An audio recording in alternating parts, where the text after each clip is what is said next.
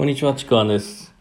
今回はですね、選択を後悔しないための基準作りというテーマで、えーお伝えしようかなと思います。で人はですね、何かを選択するときって、まあ、あの、僕にも皆さんにも覚えあると思うんですけども、まあ、多少ないともね、何か迷ったことはあると思います。もちろん何かスッと決めることもあれば、あどうしようかなって迷うこともあると思うんですね。で、例えば僕の周りではね、最近だとですね、例えば僕がまあ主催しているプログラム、何かしらのコンサルだったりとか、あのセッションに、まあそれ参加するか参加しないか、それを迷うっていうのが、まあ結構ね、最近たくさんあったんですけども、まあその、そういうプログラムって、まあある程度高額なので、まあ迷うのは当然だと思うんですよ。で、その迷いで、まあ参加すれば、自分がそこに参加すれば、まあ今の問題解決するし、未来が開けるって、まあ分かってんのに、なかなかやっぱ参加できないとか、どうしようかってすごく迷う例ってたくさんあったんですね。で、その結果、まあ、半数以上ってやっぱ参加はするんですけども、で、一部はなかなかやっぱ、あ、やっぱごめんなさい、家族に反対さ反対されてとか、まあ、何かしらの理由でっていうことで不参加を選ぶんですね。まあ、それはまあしょうがないんですけども、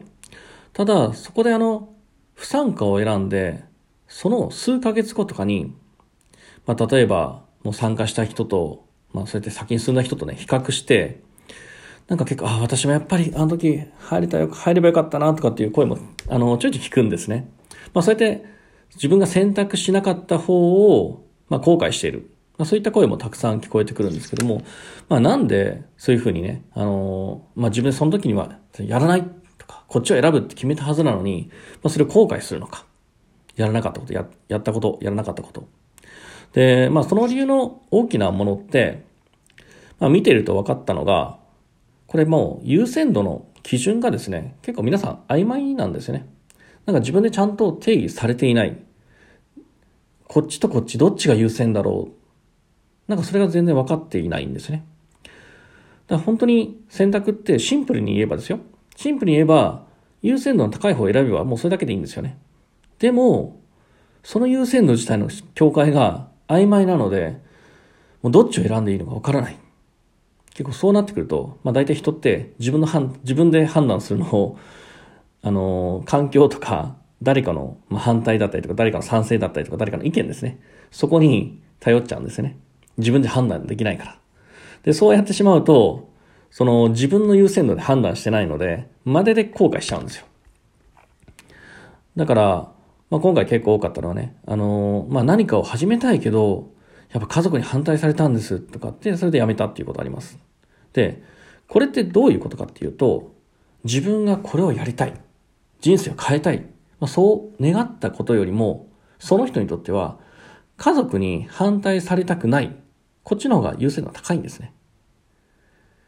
家族に反対されるよりもやめることを選ぶ。